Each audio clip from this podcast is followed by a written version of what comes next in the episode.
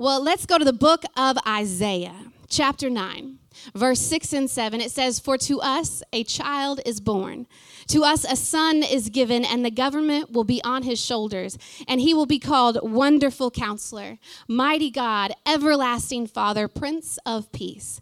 Of the greatness of his government and peace there will be no end. He will reign on David's throne and over his kingdom, establishing and upholding it with justice and righteousness. From that time on and forever, the zeal of the Lord Almighty will accomplish this." You know, as we started to unbox our Christmas decorations this year, both at home and at church, and pull out the ornaments, put up the trees, put on the Christmas music, I kept being drawn back to this particular scripture, to the words that the prophet Isaiah spoke about Jesus before he ever entered our earthly world. Because this was one of the many prophecies that we read about in the Old Testament that actually prepared our hearts to receive the New Testament, where we read about the new covenant that God established with humanity through his Son of the Trinity. Now, within this scripture, the words that I was drawn to the most were Wonderful Counselor. Can you say that for me? Say Wonderful Counselor. Now, these two words, they might seem very commonplace in their usage. We use the word wonderful all the time. We hear the word counselor all the time. But when these are paired together to describe the Son of God, there is so much more to this that we need to understand.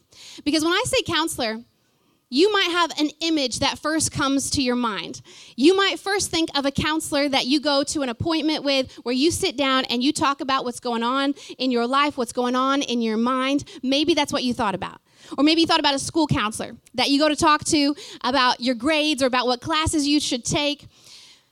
Or maybe you think about this couch that you see in the movies. You know the, the infamous couch in the counselor's office where you lay down on it and you just verbal vomit everything going on in your mind? Maybe that's the picture that you got when you read the word counselor. But when I read this word counselor, God showed me a very different memory, a very different picture, and it was a camp counselor. A camp counselor, because at my church camp from childhood growing up, I know it's not called this here, but the camp leaders at my church camp were called camp counselors.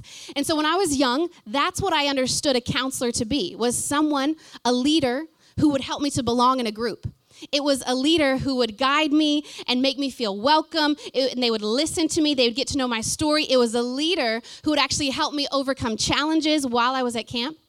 And one such challenge that I always looked forward to were the high ropes course. Does anybody else here love a high ropes course? A few people, more so the young people. um, does anybody dread the high ropes course? Like at school camp, it was the worst. You hated it. Look, there's some people that absolutely dread it. If you've never been on a high ropes course, it's one of those moments where you put on this harness that is often uncomfortable, and they hook a rope to your harness through a carabiner, and that rope is then over a pulley system down to another person who is belaying you as you scale up poles, over wires, walk across logs, go down a zip line.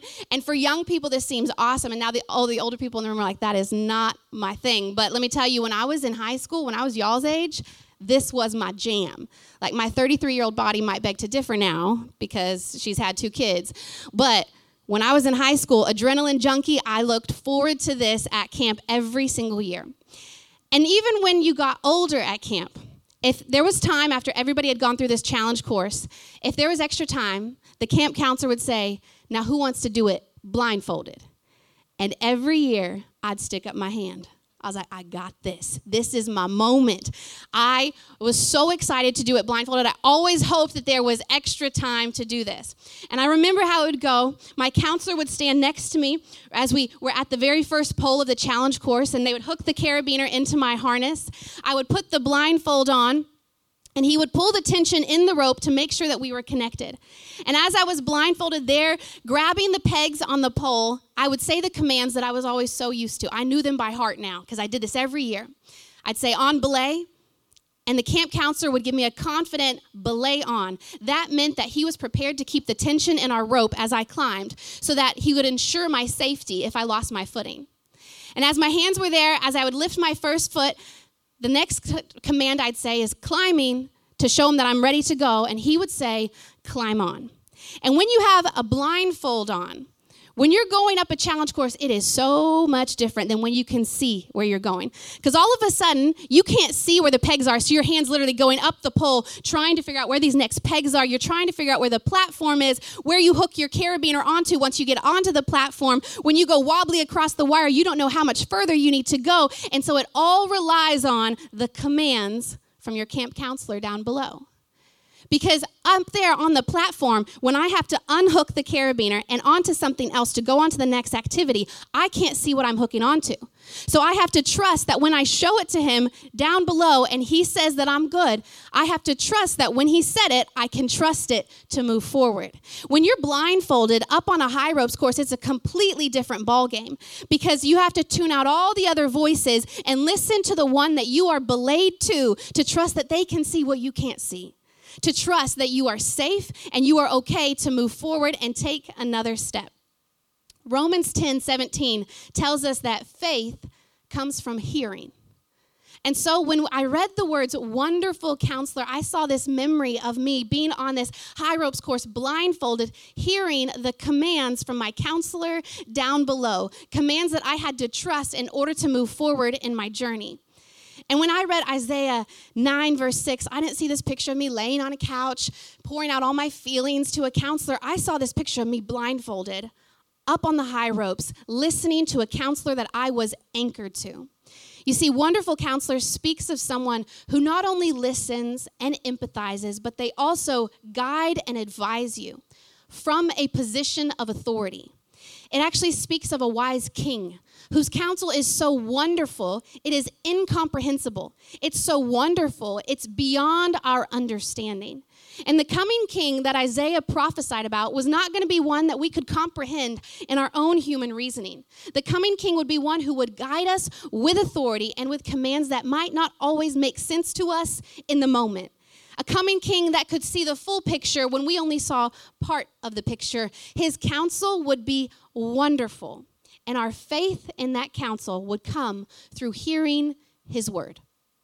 And when I think back to those camp memories, I'm reminded that not every student on camp was able to complete that challenge course. For some people, fear would grip them and they wouldn't even get started. Or maybe they'd freeze up halfway through and they'd want to come down. And then even then, for those that could complete it with their eyes open, very, very few would actually be willing to do it with their eyes closed because it required a whole new level of trust in this counselor that you just met that week. This counselor that you've been spending time with, you have to put all your trust in them to make sure that you are safe when you can't see anything. But these camp counselors were well-trained to navigate conversations with young people. You see, they would never pressure them to do anything that they wanted, didn't want to do. If they were, had fears, they would listen. If these students had worries, they would listen. If there were concerns, they would listen. But then eventually, the counselor would stop talking and allow the student to make a decision. Start the climb or take off the harness. A simple decision, start the climb or take off the harness. And I think all too often people can misunderstand what a counselor is meant to do in your life. A counselor is one who listens to you and empathizes with you, but they will also guide and advise you so that you can move forward in your journey and not simply stay where you are. You know, in movies and in T V shows, there's that typical scene, I've seen it so many times, where they portray a counselor's office. And there's that couch that people sit on or lie on, and then they just verbal vomit everything going on in their life. And the counselor, often in movies and in T V shows, they sit there silently and go, oh, time's up, we'll see you next week. Right? That's what I've seen so many times, where the counselor in the movie or the T V show doesn't get a chance to talk as much because the person on the couch is just talking, talking, talking. Oh, time's up. We'll see you next week. That's not the picture of Jesus here. When this image is portrayed, we get the wrong perception of how we should go about personal growth with our wonderful counselor. In fact, back when I was a youth and young adults pastor, I met with young people all the time, and Frosty and I oversaw a youth and young adults ministry where we were literally ministering to hundreds of people. And I always wanted to make time for people, but I could very quickly learn to distinguish who just wanted to chat and who wanted to change. See, who wanted to just be there and have a listening ear, and who actually wanted guidance and advice or counsel. And so sometimes students would come into my office and they'd tell me everything going on in their life, and I would give them some advice. I would listen with them. I'd pray with them. I'd help them discover what their next step might be in order to find some breakthrough, some growth. And if they came back the next week and did the same thing, but there was no growth, no willingness to actually move forward, and they just wanted to talk and talk and talk, I quickly realized I had to say to some young people, hey, we're not going to meet again until you do A B C. Because I want to see that you actually want some personal growth here, because we're trying to meet with hundreds of people. And if I hear the same monologue every week, I simply just didn't have time for it. I wanted to see personal growth when they were sitting in my office. So I was kind of like those camp counselors where I was like, start the climb or take off the harness, because there's people behind you that actually want to climb, people that behind you that actually want to grow. Now, is Jesus a wonderful listener? Yes. But they don't list him here as wonderful listener. They list him here as wonderful counselor. Meaning when you come before the King of Kings and the Lord of Lords, you need to desire counsel, not just a listening ear. And not only that, when he gives you counsel, you need to be willing to implement it if you want to experience the growth that he has for you, the growth that is just steps ahead of you. You'll need to start the climb even when you can't see the whole course laid out in front of you. Now, you might be thinking, but, but Darcie, his counsel doesn't always make sense. I know, because it's wonderful. Wonderful means it doesn't always make sense. But when we use the word wonderful, often we use the word wonderful to say, oh, my coffee is so wonderful. Our kids are so wonderful. Oh, this book I'm reading is so wonderful. You need to read it, girl. We often use wonderful to describe our joy with something, our satisfaction, our agreement with something, right? But wonderful actually means beyond our understanding. It's incomprehensible, which means that when Jesus gives us counsel that is wonderful, it might not make sense to us in the moment. It might not bring us immediate joy in the moment. We might not agree with that counsel in the moment because it is wonderful. It is beyond our understanding and beyond our human reasoning. Let me show you how this wonderful counselor actually spoke a word that required people to trust without understanding. And I love that I, um, you know, the worship team didn't even know what my message was on, but there's a song that we just sang the last one where it says, I trust even when I don't understand. That's exactly what this is all about. It required people to move forward without seeing the full picture. You know, think about when God told Joshua, when he was leading the army, in order to conquer the city of Jericho, Joshua was supposed to guide this army to walk and march around the city of Jericho once a day for six days. And then on the seventh day, go around seven times with the sounds of trumpets and throw in a shout of praise on the last lap. Joshua's probably like, God, that doesn't make any sense, right? That doesn't make any sense that the walls are just going to fall down if we march around them. But in his spirit, he knew that he was belayed to or connected to the Almighty God who could see what he couldn't see. And so he probably thought, okay, this doesn't make any sense, but on belay, God? And God was like, belay on. So Joshua's like, okay, marching. And God's like, march on. And all of a sudden, because he listened to the wonderful counsel, he saw the walls of Jericho fall. Or what about when Jesus approached the disciples? When they were out on the boat in the middle of the storm, all the disciples were scared, and all of a sudden, they see Jesus walking out to them on the water. They think it's a ghost at first, and they scream in fear, and then they realize, whoa, whoa, whoa, is that our rabbi, Jesus, walking on the water to us? And in this moment, Peter, he wants to know if this is the man that he can trust, if this is the God that he can really put his trust in. And he's like, Jesus, if that's you, tell me to come out. He's like, on belay, Rabbi? And Jesus says, belay on. So Peter steps out of the boat, and he goes, I'm walking. Jesus says, walk on. And in that moment, Peter put his trust in counsel that was wonderful. It didn't make any sense. How was he supposed to walk on water? Yet he did. Or what about when the man who had been blind from birth, who was called out by the disciples when they were passing by with Jesus, did it make any sense for Jesus to spit on the ground, pick up some dirt, turn it into mud with his spit, rub it on that man's eyes, and then tell that man to go wash in the pools of Siloam? Did that make any sense? No, but that blind man with mud in his eyes is like, on belay, Jesus? And Jesus like, belay on. He go, okay, washing. Wash on. He washed it off, and all of a sudden, because he listened to the wonderful counsel, he came back seeing the wonderful counselor standing right in front of him. It didn't make any sense, but he listened. You know, the whole Christmas story is based on wonderful counsel. Guidance for mere humans that makes absolutely no sense in our limited thinking. Look, Mary is told she's going to be pregnant, even though she's a virgin. Doesn't make any sense. And then Joseph, her fiancé, is told to not break up with her, but trust that this baby is the Son of God, conceived by the Holy Spirit. Doesn't make any sense to, to Joseph. They couldn't see the full picture, but they trusted that God had a plan and a process that would make sense in his timing.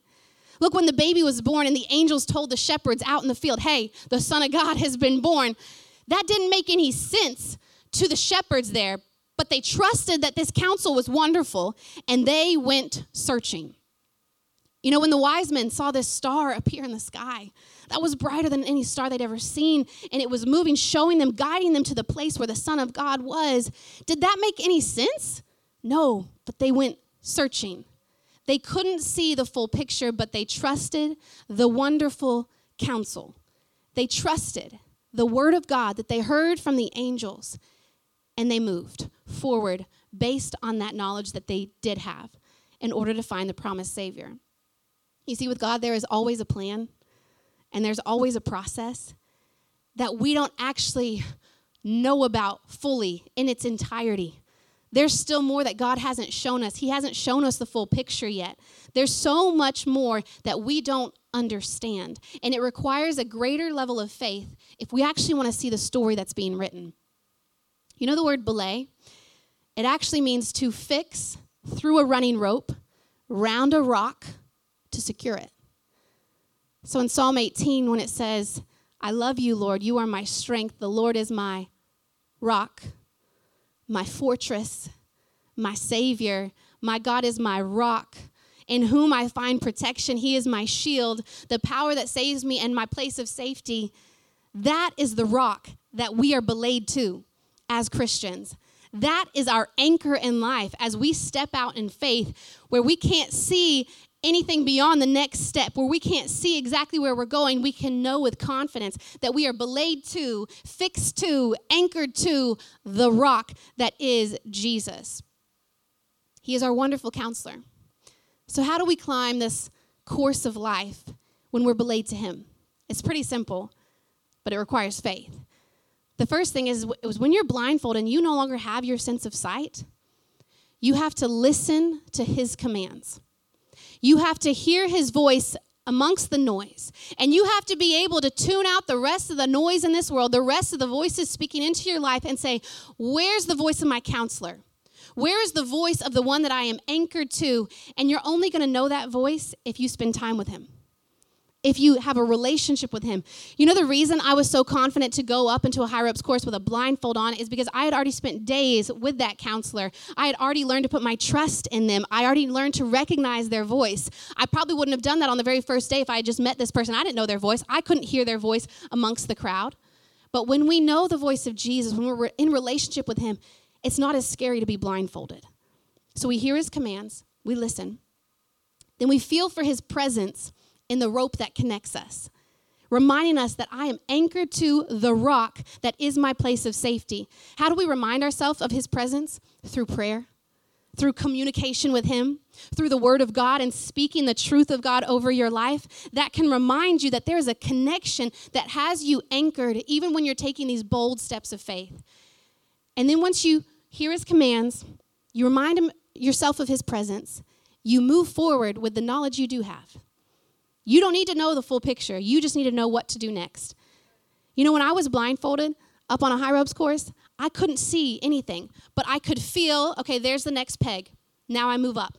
There's the next peg. Now I move up. Or there's the wire under my foot. Now I step out. I could only feel what the very next step was. And I had to trust the commands from down below to guide me and to say, yep, Darcie, that's the right step. Yep, Darcie, that's the right peg. Keep moving. Keep going forward with the knowledge you do have. And if you do that, you will experience the wonder of his counsel. Keys can come join me. You know, you were never meant to live this life of faith with your feet on the ground. It's more comfortable, for sure, to have your feet firmly planted on the ground. You feel more safe there, where you can see everything that's going on, but you won't experience the wonder of his counsel from the ground. There is a higher view for you, a higher perspective for you, but it's going to require a climb. It's going to require faith. Now, you might be thinking, well, Darcie, I want that, but what he's telling me, it doesn't make sense, and I can't move forward if it doesn't make sense. Look, I know it didn't make any sense to Joshua. It didn't make any sense to Peter. It didn't make any sense to the disciples. It didn't make any sense to the blind man. It did not make any sense to Mary and Joseph. But they moved with faith based on hearing the word of God, not seen, and they experienced the wonder of God at work in their lives. And Jesus wants to be your wonderful counselor this Christmas. But the question is, will you let him? Will you trust him? Even when it doesn't make sense in your human understanding, will you implement his counsel in your life, even when you can't see how it's all going to pan out? This Christmas season, we get to lean into the mystery and the wonder of the Christmas story, a story that we are all part of now. We get to lean into the wonder of our coming King. Will you believe God when he says it, not just when you see it? Will you believe him when he says it? Because faith comes through hearing the word of God. And too often we we put these ultimatums on God in prayer where we say, God, I'll do it if you heal my mom, if you give me this amount of money to do it, if you give me the promotion, if you fulfill my request. We're putting these ultimatums on God, and we're trying to say, I'll start the climb if you do A, B, C. But can I tell you what is so wonderful about the Christmas story? Mary, Joseph, the wise men, the shepherds, they all believed that this baby, wrapped in swaddling cloths and lying in a manger, truly was God in the flesh. They believed this was their Savior before he did anything for them. They believed this was God, this was Yahweh, this was the Messiah before he did anything for them that they could see. They served him and loved him before he could ever give that love back. They brought gifts to this baby before this baby could even give them gifts in return. They sang songs of praise and worship before they ever saw Jesus perform any miracle. They believed based on hearing the word of God through the angels. They believed it when God said it. So this Christmas, I want us all to adopt this heart posture that would allow the wonderful counselor to speak into our life and maybe give us some advice and some counsel that we don't agree with in the moment, or maybe it doesn't bring us joy in the moment, but we know it's going to help us grow in our faith. It's going to challenge us if we just take a step forward and trust that his plans are good, trust that his plans are in our favor. He has our best in mind. Could we trust in the wonderful counselor and move forward with the knowledge we do have? Can we believe it when he said it, not just when we see it? You know, if my camp counselor told me when I was up on a platform to unhook my carabiner and hook it on to another one that I can only feel but I can't see, and if he told me that I had hooked it on correctly and now I could take a step of faith out onto the wire, I had to trust that when he said it because I couldn't see it.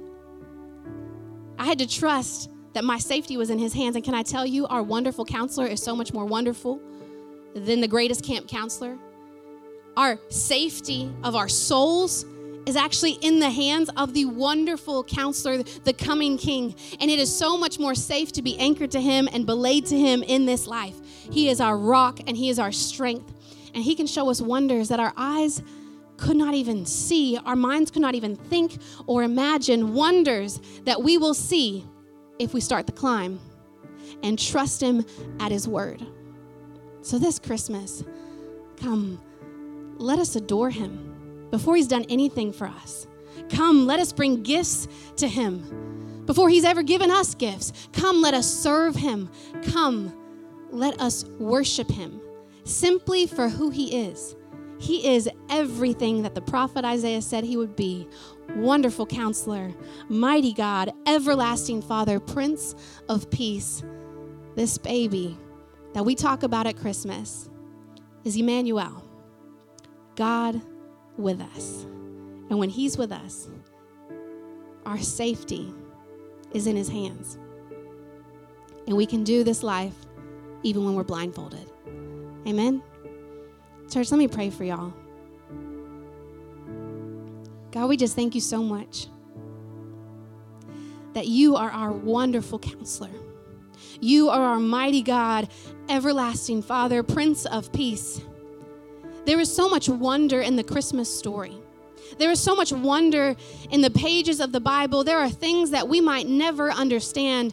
There are things that are incomprehensible to the human mind, but God, our faith is not based on seeing, it is based on hearing. And so right now, God, I pray that there would be a greater measure of faith in the room, that as we hear you speak to us as our Counselor, that we would be able to trust that when you say it. And we'd be able to move forward in faith to experience the full wonder that you have for us. So God, would you increase our faith? Would you increase our bravery? Would you increase our courage? Would you increase our knowledge of you so that when you say it, we can know with absolute certainty that we can trust it?